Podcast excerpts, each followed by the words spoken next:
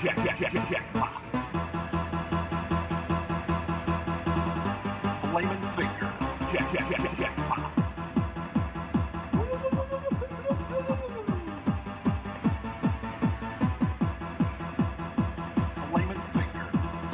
everyone, and welcome to One Control Port Podcast, episode 221. I'm Benjamin Yoder, here today to talk to you about video games. I actually have video games to talk about, surprisingly, since when I was on my, my trip, if you didn't know, I was out of town. I went to uh, Big Bear Lake up in, in California just for like a family trip thing. Um, so I did not get to really play that many games. Uh, I played a little bit of a game my nephew was playing called Unrailed. I didn't really get to play a ton of it, but basically it's like a little kind of Minecraft on rails auto scrolling kind of game where you kind of go and mine wood and stone to build a train track for this train that's constantly moving. So if you ever played like Blast Corps on the Nintendo 64, it's kind of similar to that, except for you're building a track rather than like destroying the buildings in front of it. So it has to have a path to get to, otherwise the mission's kind of forfeit. Um, that seemed kind of kind of fun, but the biggest trouble I, I, I saw initially, again, I played very little or put very little time into it, was just uh, there wasn't really a um, I couldn't really find the incentive to kind of push forward outside of just uh, seeing some of the new environments over the course of time. I'm not sure how long it takes to get between the different environments. I think it probably took us maybe like 20 minutes to get through the first uh, like ecosystem initially. Um, but yeah, it seemed it seemed fun enough, but I didn't really spend a lot of time with it to say anything super definitive about it.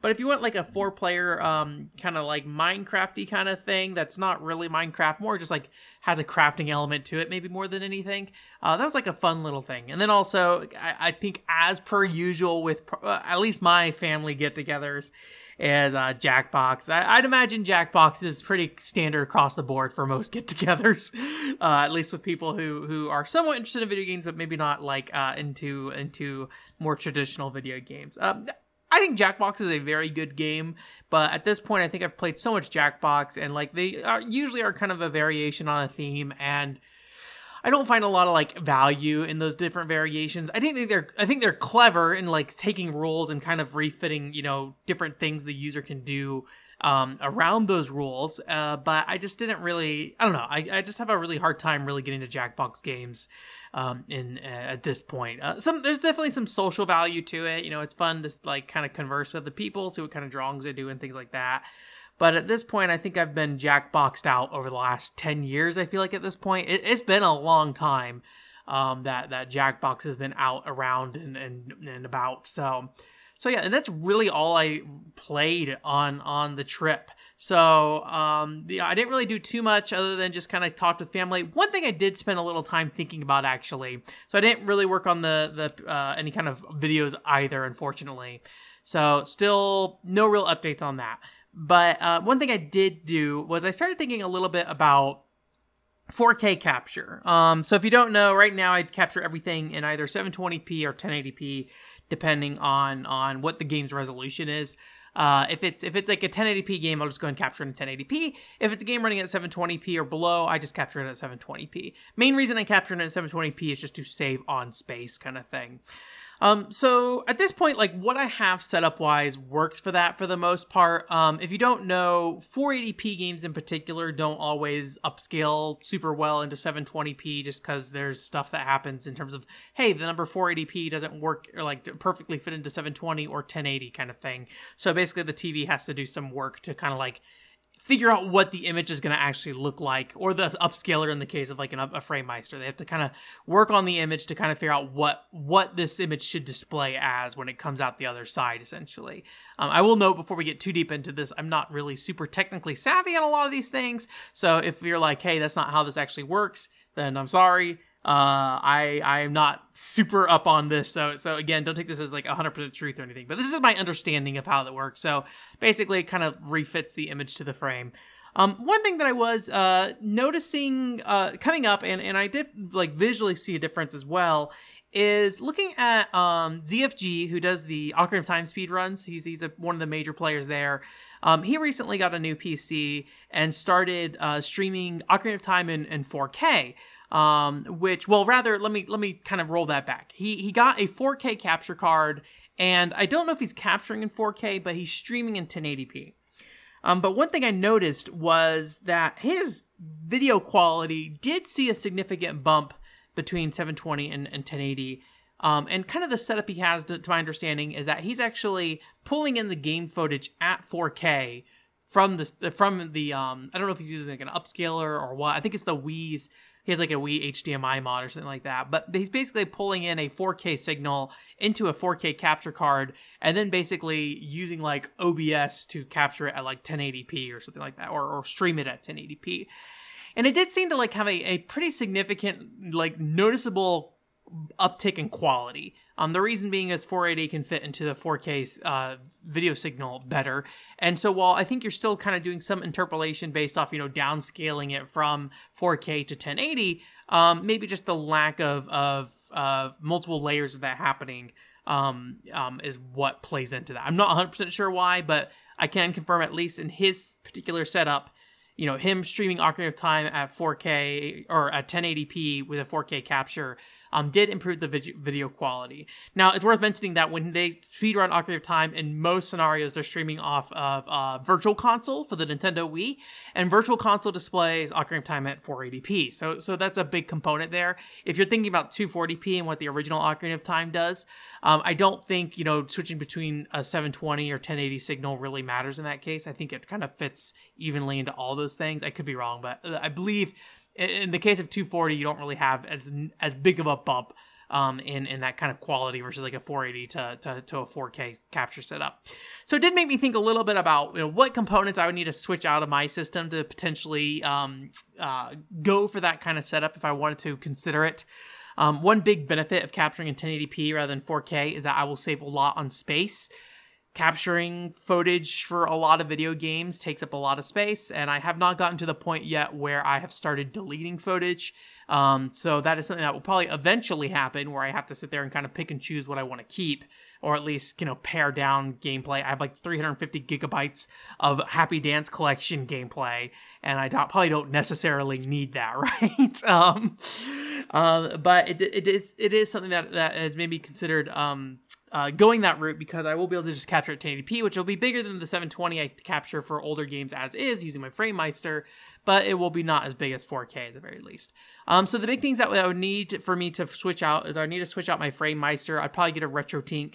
Um, I believe the RetroTink 5X has 4K support. I need to double check on that. The other thing is the OSSC was is a uh, option for 4K as well, so I could look at those two options and see. The big thing about the RetroTink 5X is that um, it, it seems to not have that issue with switching between different resolutions, so we wouldn't have the problem of like losing out on beginning of cutscenes or like loading back into gameplay and losing like the first second or so of gameplay. So that is like a, a big a big benefit. I would also need a 4K capture card. Right now, I have a Live Gamer uh, 2 from AverMedia. I don't believe it has 4K support. I'm pretty sure it is 1080p only. I'll need to double check on that, but but I believe that is the case. So I need to look into a new capture card. And then when you're capturing, or rather when you're pulling in a video signal at 4K and then capturing in an OBS at 1080p, I'm not sure how much more intensive that would be on a graphics card versus just capturing, you know, at 1080p through any other signal type coming through. I don't know if it's the same load or if it's a different load or or, or what. Um, but it is something that I can maybe consider or, or, like having to actually look at my PC and seeing if I if I uh, would need to upgrade it. On the bright side, getting like a RetroTink, I would get a benefit out of that upfront immediately from just not having that resolution swapping. Um, the capture card at 4K would not really have any particular benefit upfront, unfortunately. Um, if I did run into issues where my PC was not particularly um, capable of uh, of uh, supporting that that resolution and, and coming in. So uh, then at that point, I'd really have to sit down and like really look at what I'm doing with my my um you know PC, what's out there. You know, I, I think you're all aware at the, this time at least, you know, hardware components are not particularly cheap. So so that would be a real concern for me. Um, although it is getting to the point that I probably should get a better PC, but the reality is is that like for the most part, capturing how I'm capturing right now is pretty sufficient and it's not like a huge, huge deal. Um, so it's just something I'm going to think about. I think a little bit as we go forward into the future. You know, I, I would definitely somebody who wants to have the best video quality possible. But when it comes down to me playing video games, I usually don't really recognize the video quality differences all that much typically. Um, I think color spectrum I can I can recognize a little bit more. Um, that was one of the big benefits I saw when I switched over from doing like S video for PlayStation One to Component was just how much brighter the colors were um, from from the system, or rather, I was playing it on the PS2 and getting Component from that that was kind of the big thing that I noticed. But but for the most part, like once I start getting into a game, usually the the resolution and stuff doesn't matter all that much. It's definitely something that's noticeable. But as long as the game is good and I'm moving forward through it, you know, I can sit through a 240p video game without any real issue you know, it might be a little hard on the eyes when I'm video editing it later, but that's not me playing the video game, right? So that was something I was thinking a little bit about um, and potentially looking at in the future. But I'll let you guys know if that is something that I that I explore further. Um, the other thing is is that I'm potentially looking at maybe getting a camera that's not like a webcam. I use a webcam for streaming and stuff like that, obviously. Uh, but I have recently found need to have more dynamic camera angles at times. So I was looking at maybe trying to find if we could get like a camera that I could record off and and maybe have like a you know the ability to better you know rec- record in different scenarios and and better record like me managing like you know or like handling hardware or something along those lines in a way that I can't really do today because if you haven't noticed at least from what I my experience um, is that with certain like exposure light exposures and like focus um, my webcam does not really hold up its frame rate super well. Um, you can see in the Animal Crossing video that that that video is pretty choppy. I think the same thing for any of the PCFX videos were included, like uh, the video of me capturing uh, or rather using the Google Translate phone app on my phone. Um, that I I'm unable to like, it's just it's, it's just kind of choppy looking in a way that that my footage does not look when I'm when I have a, like a green screen behind me and I'm fully lit and things like that. So I may consider looking into something like that. It would also give me some more flexibility and positioning and stuff. Because right now, if I want to do like any kind of dynamic capturing, I have to do either like an extension cable for my PC and like try to put my webcam up on like a box somewhere, or I have to um go ahead and like get my laptop out and like connect the camera to my laptop and move my laptop around and and it's just not like a particularly um convenient setup and the video quality that comes out of it is not amazing either so I'm looking at maybe that, and maybe the camera thing, depending on what I decide on, might end up being like, hey, maybe you guys like help me out and paying half of it for through like the Ko-fi. Like it's not an urgent thing that I need, and so it, it wouldn't really be like a, a um, something I feel the need to like grab right away. Um, but it would be something that I could like improve some of the video quality on the channel. I probably would also offer up a quote game room tour for for what like like as a reward but you know, my game room tour is not really a game room tour. It is really like a my apartment tour and like I don't I don't have that like amazing, you know, well like well like presentation wise built out room with like a lot of like stuff very fancily placed around and like cool lights or anything like that. I have shelves to store games I got shelves to store consoles, and I got a ton of wires behind my PC here, and that's kind of the game room. Um, but it might like you know give us some flexibility to try to do more videos like that. Um, that maybe not necessarily like like uh, it wouldn't be that that interesting probably, but it would give you guys more of a, a view of like what I have set up wise. You can see my nightmare bedroom, which is not really a bedroom as much as it is a warehouse with a bed in it. I just have like a bunch of TVs in there. I need to get rid of some of those at some point. So so yeah. Anyways, equipment talk aside though, um, I did actually play some video games. One video game I did not play was No More Heroes 3. I did order that. That did arrive at my place was very surprised that the uh, day it came out, I got a notification from Amazon being like, "It's gonna arrive today." But when I checked the tracking, it hadn't even shipped yet. Apparently, it's shipping from the lo- or shipped from the local warehouse here. So within like three hours of them letting me know it was gonna arrive that today, it was already at my my apartment in like the Amazon locker, which was like, okay, sure. So I got No More Heroes 3. I have not had a chance to play it. I have had a lot of people send me clips of it, and I'm trying to kind of avoid looking at those. I feel like I'm not that big of a person that's like, oh, I need to avoid spoilers, like, or go like on media blackouts or anything like that. Like, obviously, I don't want to know the end of a game typically, right? Like, I don't generally want to have something spoil for me immediately. Um, but I, I'm somebody who who generally likes to, to, to like, I don't I don't stress too much about it. Like I, I don't go on Twitter and like or hide from Twitter or like block words or anything like that. I'm like, okay, For No More Heroes 3 in particular, though, I feel like No More Heroes and, and maybe Suda 51 games in general, maybe I should say Grasshopper games in general, are games that I want to be surprised by usually, just to kind of see what's going on and what kind of weird stuff they present up to you up front.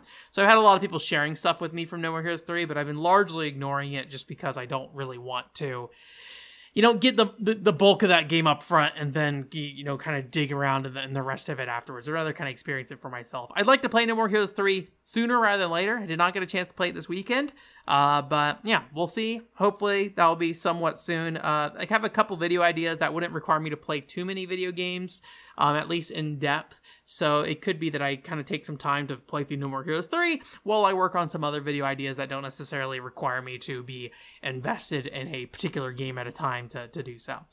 Um, what did take up my time this weekend is that since uh, you know after that trip I had, I had my family in town uh, for a little while, so we did go to a couple of arcades. Um, one we went to is Dave and Buster's here in Las Vegas. There's only one location in Las Vegas, which was a surprise. For some reason, I thought there would be more.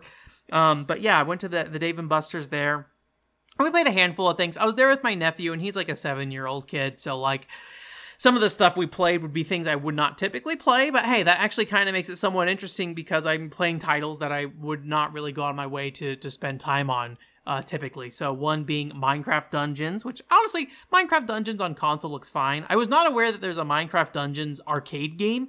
Um, and more interestingly enough, it, it actually is a card game. So, you know, it's kind of like Injustice where it'll go ahead and print out cards for you. It's not like uh, account specific cards. So it's not like a Tokudoll or a Aikatsu or anything like that. You basically get like weapon cards and cosmetic cards. And you use those weapon and cosmetics to basically equip your character in game. Then you go on dungeon runs.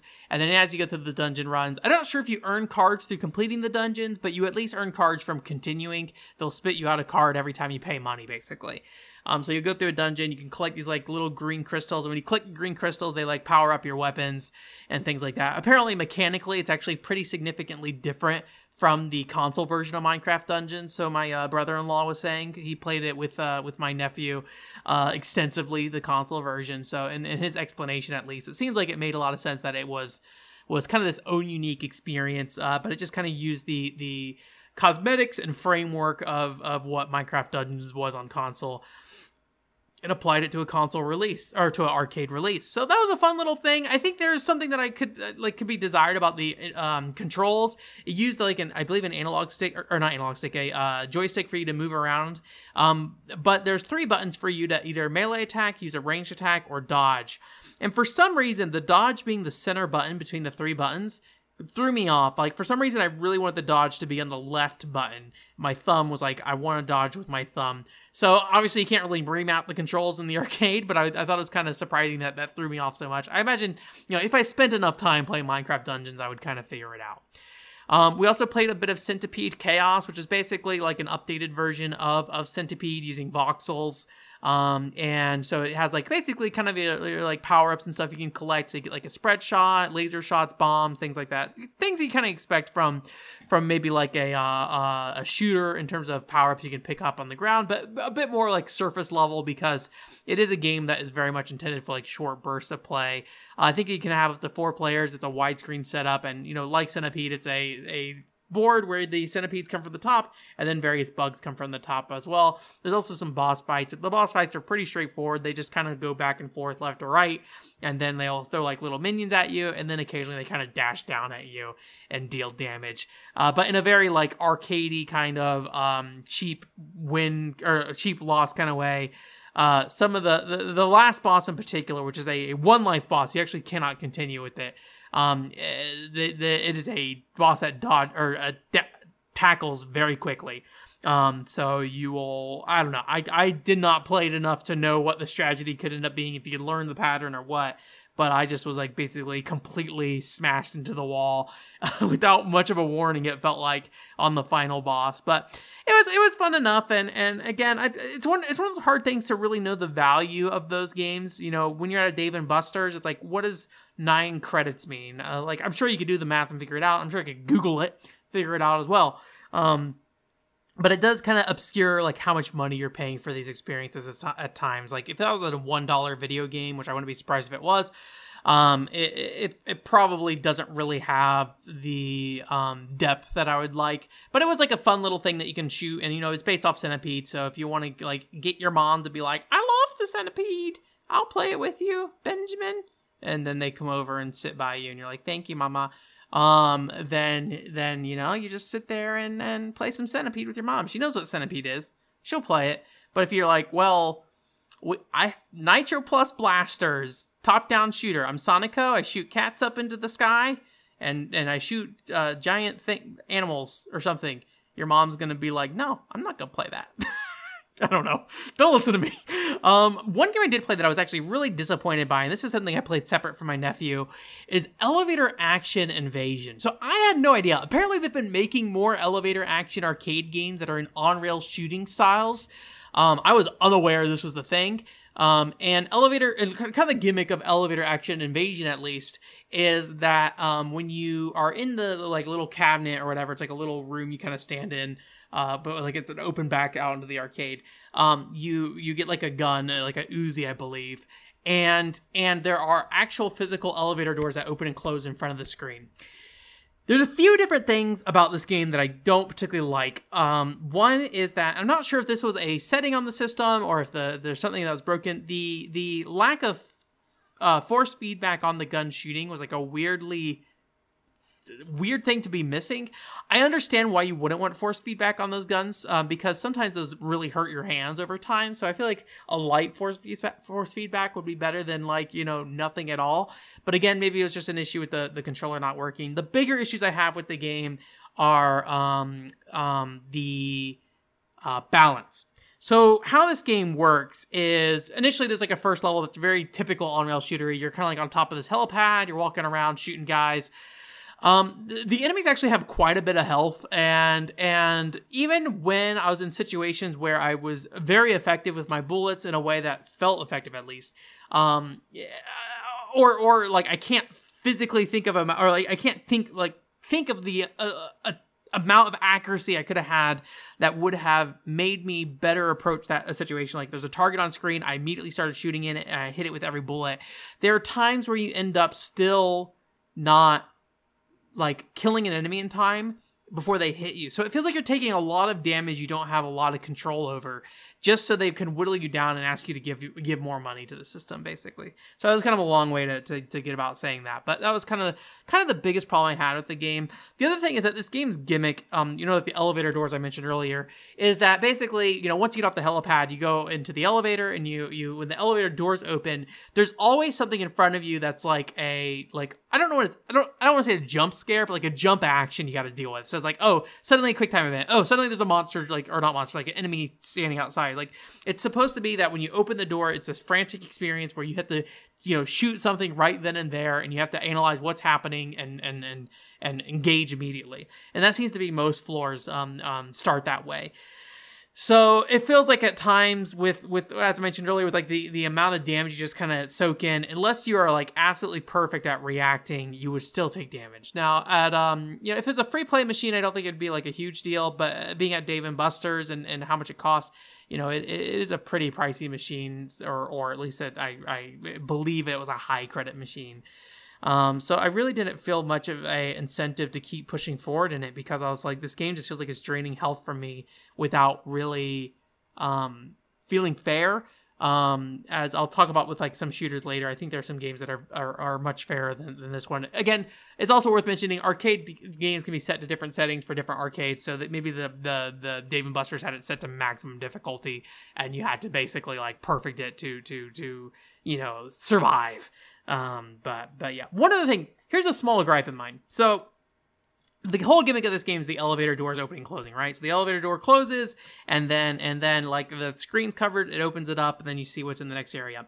When the elevator door is closing, the the, the monitor that shows you what's inside turns off before the door closes. Which just like I think that kind of kills the illusion a bit like when when the door opens back up the monitor's on because you're able to react immediately but when it's closing like halfway through the close the monitor will turn off and go to black and i just feel like that that is something that could have been better considered Um, I still think the game doesn't look particularly great. It, it, it looks like a um, I don't know, kind of a low budget 3D game, which I mean is not too uncommon for those kind of shooters. But when I think look at other like on rail shooters um, at the top um, on you know in arcades, uh, visually, it just doesn't really feel like it holds up. It feels just kind of, I don't want to say amateurish, but it feels more line with like, you know, what I expect out of a game, just kind of pulling Unreal assets and things like that. So, anyways, Elevator Action Invasion, I really wanted to like it just because of, I was like, what the heck, an elevator action game? I had no idea this was a thing. I think the other one's called like Death Parade or something like that that I was not aware of. I've not looked at any gameplay for Death Parade, but I, I can say, at least for elevator action invasion uh so far a thumbs down for me maybe there's another arcade with like easier settings where it makes more sense. Kind of curious like how many of those games there are. I had no idea they were continuing the elevator action series. The last one i was aware of was uh the the one on sega saturn i believe or which was also an arcade game. I think elevator action 2 if i recall correctly. I think it was in a taito collection on ps2 as well. So yeah. Uh we played a bit more mario kart arcade gp dx don't have anything really to say about that. Uh, Blast. This is a game I was not aware of until that Nintendo Direct um, uh, event that happened where they said Cruis'n Blast was going to the Switch. I don't know if it is actually out on the Switch yet or if it's coming in the future, but I wanted to check it out. Um, I, I did see that they they had it when I when I um, where was I? I was somewhere recently and I saw it and I didn't actually sit down and play it. I'm I'm forgetting where that was. Or maybe it was I was looking at a video online. I can't remember. Anyways, I saw Cruis'n Blast. I was like, I want to check out Cruis'n Blast. I want to see what's up with Cruis'n Blast. That game's all right. It, it plays very much like a cruising game, you know, kind of going straight down a, a long kind of highway, and you just kind of shift from side to side, and the road automatically kind of like goes up and down and like hills, and, and you kind of like have a lot of um like things you can interact with on the course, whether that be like like animals you can run over and they explode, or like you know, slamming into other vehicles and things like that. There's also like joke vehicles, so you can be like the London, you know, double decker buses and things like that. So it seems like it's just like a lot of fun. I think there's a cruising game on the Wii as well. I never played that one. Um, but this seems about in line with what I expect from cruising games. I'm glad they're still making them. Like what a I don't know. That that is a series that like feels like it should be like dead and like lost in the 90s, but it's it's kind of neat that it's it's stuck around and like every 10 years we're seeing some kind of release at the very least of, of Cruis'n Blast. I don't think I have anything really else to add about that. It is pretty much your typical driving arcade game, but maybe a little bit more extreme. But Raw Thrills makes a bunch of like games like that. I don't think Raw Thrills worked on this particular one. I could be wrong. It's also weird saying Nintendo's name on a racing game that's not a Mario Kart game again. Uh, and then I also played Mario and Sonic Tokyo 2020 Olympic Games Arcade Edition. I think I played the Rio event or version of this in the past. I believe it was at a Game Nest here in Las Vegas that they had the Rio one. Um, that might still be there. I don't remember, but but this is the first time I played the Tokyo Olympics one. As far as I can tell, like it, effectively the game looked almost identical. As far as I can tell, admittedly, I have not played the Rio Olympics one uh, all that much, but the uh, Tokyo one has a very similar setup. Basically, I think it's like three buttons uh, around you, and then and then you also have a pad you can kind of jump on, and I assume you can probably run on it as well. Get that active life, the, the active life arcade experience. I forget if I mentioned I played a little bit more Active Life earlier this week as well, but nothing really to add there other than I'm almost done. I'm in the last world of Active Life, um, so we should be, or Active Life Explorer specifically, so I should be wrapping that one up soon. Uh, but yeah, nothing really to say on Mario and Sonic at the Tokyo Olympics 2020. I don't know why I wrote it down here because there's nothing really new to say for that. It's mini games where you place press buttons. It's fun, and I had a good time with it. On the last game on this uh, that I played at Dave and Buster's was Namco Flame and Finger which is like a game that's kind of like irritating stick or I forget the the name is of the Nintendo 64 game where you like move the uh like metal bar around the uh the like maze or whatever. It's kind of like that, but you move your finger around this maze game. Uh, it was very hard, and I was like, "Wow, this is a really tough game." And then uh, a friend of mine showed me later that um, when you like looking at YouTube videos online, that the the countdown timer, um, for some reason, well, for for reasons of not wanting to give you tickets, uh, speeds up significantly faster as you approach the exit of the game or the the exit of the maze. So it basically is set up for you to fail. That's not to say you can't win. I did find a video online of somebody winning.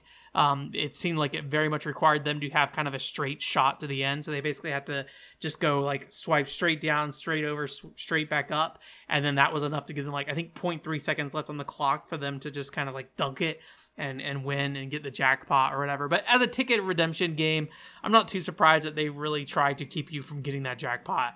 Uh, but but it is a little I don't know. It seems a little um, sleazy to to speed up the timer on you depending on where you're at in the maze and the closer you get to the end. So so yeah. And that was pretty much it for Dave and Buster's. Uh, I also went by um, Game Nest again, uh, which, if, if, you haven't heard before, that's an arcade here locally in town. It has a lot of Japanese games. Uh, I don't really have a ton to say about that that experience that I haven't said in the past. I played some Bishi Bashi with my brother-in-law, as well as Tank Tank Tank, and uh, and a game called Gaia Attack 4. I'm not a huge fan of Gaia Attack 4, but I do appreciate what it's doing because it's like a live action. Um, uh, on rail shooter that, that kind of has like a, a point blank vibe to it because it's like a bunch of mini games you have to you have to uh, do. But it, it, it's a game that you should play at least once. But I feel like the actual game design is not amazing personally. Uh, I I personally just just don't find the shooting and like the the events very fun. But visually, it's a very fun game because it is like a real environment with these like 3D, you know, character models or mushrooms and aliens running around, and you have to sit there and shoot them and things like that. So, fun little game. Uh, the big thing we really spent time on was Time Crisis 5. Um, I have played through Time Crisis 1, I believe Time Crisis 2, and Time Crisis 3. Time Crisis 3 I played at a Namco arcade here in Las Vegas before it shut down. Um, but uh, I have not played through Time Crisis 4, I don't think. So I did jump into Time Crisis 5, which actually seems to be a continuation of Time Crisis 2 specifically. That's not to say that there hasn't been ties between them. Wild Dog is still the the, the big or antagonist, and then uh, Wild Fang, that I believe was introduced in, in Time Crisis 3 specifically, uh, shows up in this game as well. Um, but it seemed to follow the story of, um, I think his name's Robert and, and Keith, which is from T- Time Crisis 2, which is like the, the first one that really leaned into the whole cooperative element of having two players, you know, playing side by side kind of thing. And this game specifically definitely still has that mechanic. I think Time Crisis 3 and, and 4 still have that mechanic as well. Um, again, not having played Time Crisis 4, I can't say what was 100% new here, but one thing that was really, I found really neat is that there were uh, basically like a two pedal system, so you can jump between cover, so you kind of like teleport between two different locations, so you can kind of like flank enemies and kind of catch them off guard. It made the game feel a lot more manageable. There's times that like an enemy would shoot at you and you can kind of teleport to another piece of cover and, um, you know, be able to get out of the way, or like whenever enemies kind of point their guns at you, you kind of kind of warp to the side and then shoot them from the side, and then as they kind of turn and look at you that uh, for the other direction, then you can kind of warp back. It feels a little broken in some ways, but the game's fast paced enough that uh, I really, you know, I still was hit pretty often and still had to continue quite a few times. Thankfully, Game Nest is a free play establishment, so you didn't have to pay a bunch of money to get through it. There's also like multiple weapons and things like that as well. Uh, but really, the standout thing about this game, probably, again, have not played Time Crisis 4, but the thing that stand out to me mo- most in this game was uh, there's this particular battle scene where you have two characters.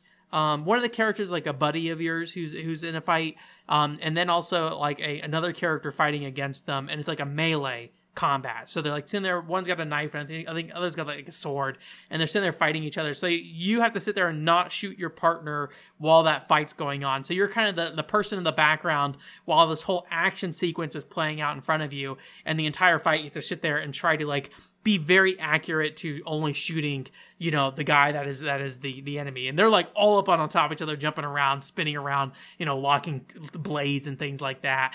And at one point, like uh, one of the guys is like like uh, the, the, the your buddy guy like gets knocks down, and so it's just you and the uh, the antagonist kind of sit there uh, fighting each other, and you're doing a gunfight. And at some point, he like runs in on like a, a forklift and like slams the other guy into the wall.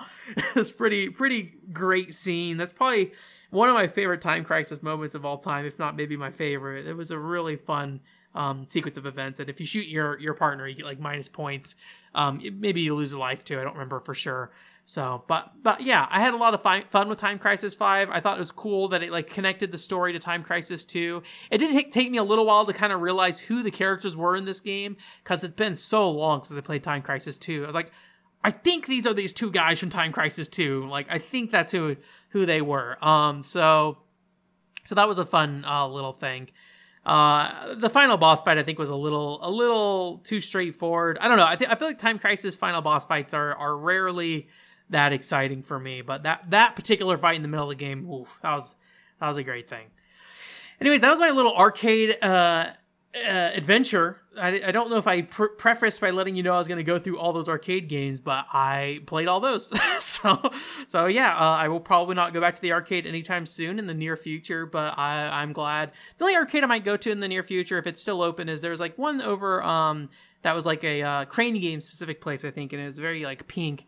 Uh, I would like to go down there at some point. I, I forget the name of it, but um, somebody told me about it last year. But it was like in the middle of COVID stuff, so I was like, ah, maybe I shouldn't. And then I was like, ah, actually, you know, maybe, maybe I should. Maybe I should go down there at some point. But after this whole week of being with family and then going to the arcades with family, I think I'm good to. I, I have earned myself a homestay for now. Uh, in terms of news this week, there wasn't like a ton, ton I want to talk about. One game that did catch my eye was Metal Dogs. I think we may have talked about this before, but I don't know if I really understood what it was. Metal Dogs is a spin-off of the Metal Max series or Metal Saga in some cases in America. And uh, it's like a top-down, um, I guess, I don't know if twin stick shooter is the right word, but you're like a dog with this like gun backpack and you run around and you're shooting things. It's apparently the game's in early access, but it looks kind of fun and cute. Um, I, will link the Steam pa- page in the store description if you want to see what it is. But you're basically just a dog with like a little gun pack running around. I think those Metal Max games kind of pride themselves on being a little weird. I think it's pretty common in those games that those dogs are are well equipped with various cannons and guns on their bodies that they run around with. So if you want to see like armored dogs running around, that's kind of a fun little uh, series. Check out check out the uh, opening video for Metal Saga for the PS2. You'll, you'll it's a pretty um, I think it probably defines what what style that series is going for. Although maybe I, I feel like that what I've seen of the Metal Max games later on PS4, maybe not as goofy as that Metal Saga game for PS2. Um, another thing that was announced was that Wonderfest 2021 was going to be is going to be canceled. If you don't know what Wonderfest is, it is a figure event in Japan. I think it is like a mix of like official figures as well as fan made figures. Um, so in some ways, you can think of it like as the Comiket of figures. In, in, in some cases, is that if that's not entirely accurate, feel free to let me know. Otherwise, that is just my understanding as somebody who's never been to Wonderfest. I would love to go to Wonderfest. Um, speaking of loving to go to Wonderfest, so they're like it's canceled for 2021 because you know stuff's happening. Um, but they're going to go with an online event. And look, one of the gr- one of the nice things about everyone having to go online for these like Japanese indie like Dojin good event stuff is that you that means they become accessible to me. So I can get my Tokidol makeup mirror as I please. Will I use it? I'm not wearing makeup at this point in my life, but maybe in the future. I don't know. It's a mirror. I use a mirror sometimes. um, um, but with the Wonderfest stuff, I'm curious to see if any of the Tokidol fans will start um, or have anything made there. Uh, there there's somebody who makes a sculptures there. Um, so, and then you know, if there's other things that are, are of interest, um, uh, I would definitely take a look at that. But they, they you know, a uh, uh, figures have been in there in the past. I don't think they're painted, so that would be a big thing. But you know, I just gotta look at it, think about it, figure it out. There's also been some Doll like plushies and stuff people had sold there.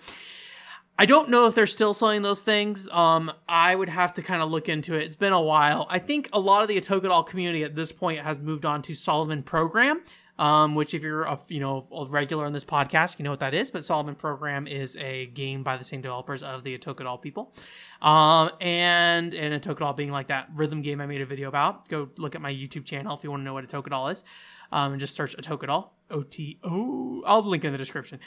Um, anyways, but but um, I think a lot of them have moved on to Solomon program, so I'm wondering if we're going to see more Solomon program kind of stuff.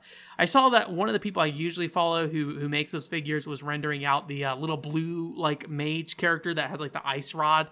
Um, they seem to be making some kind of 3D model based off that. I don't know if that's because they're trying to make a figure or something, um, but I'm curious to see what, what happens there. But I will be interested in seeing if there's any way I can kind of exploit Wonderfest's online presence for myself.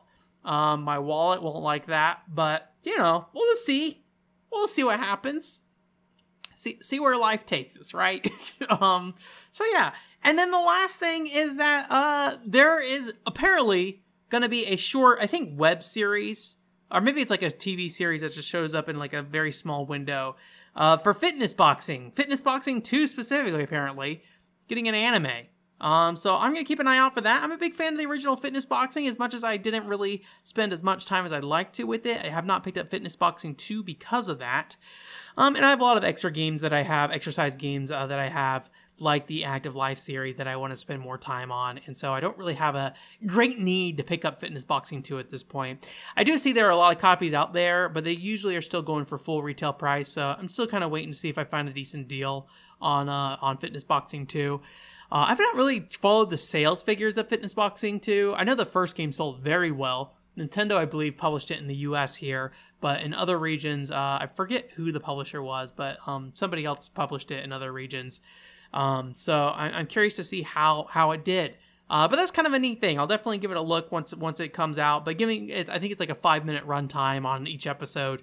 You really don't expect much. Also, it's an anime based off a fitness boxing game on the Switch. Like, what can it really be? But I do like that they're exploring those characters more. Like fitness boxing, one of the cool things about fitness boxing is that it has these kind of definable characters. Now they it's not like they have dialogue or anything like that. They just kind of give you little little, you know, uh, little uh, encouraging little bits of, of, of text here or, or voice acting here and there.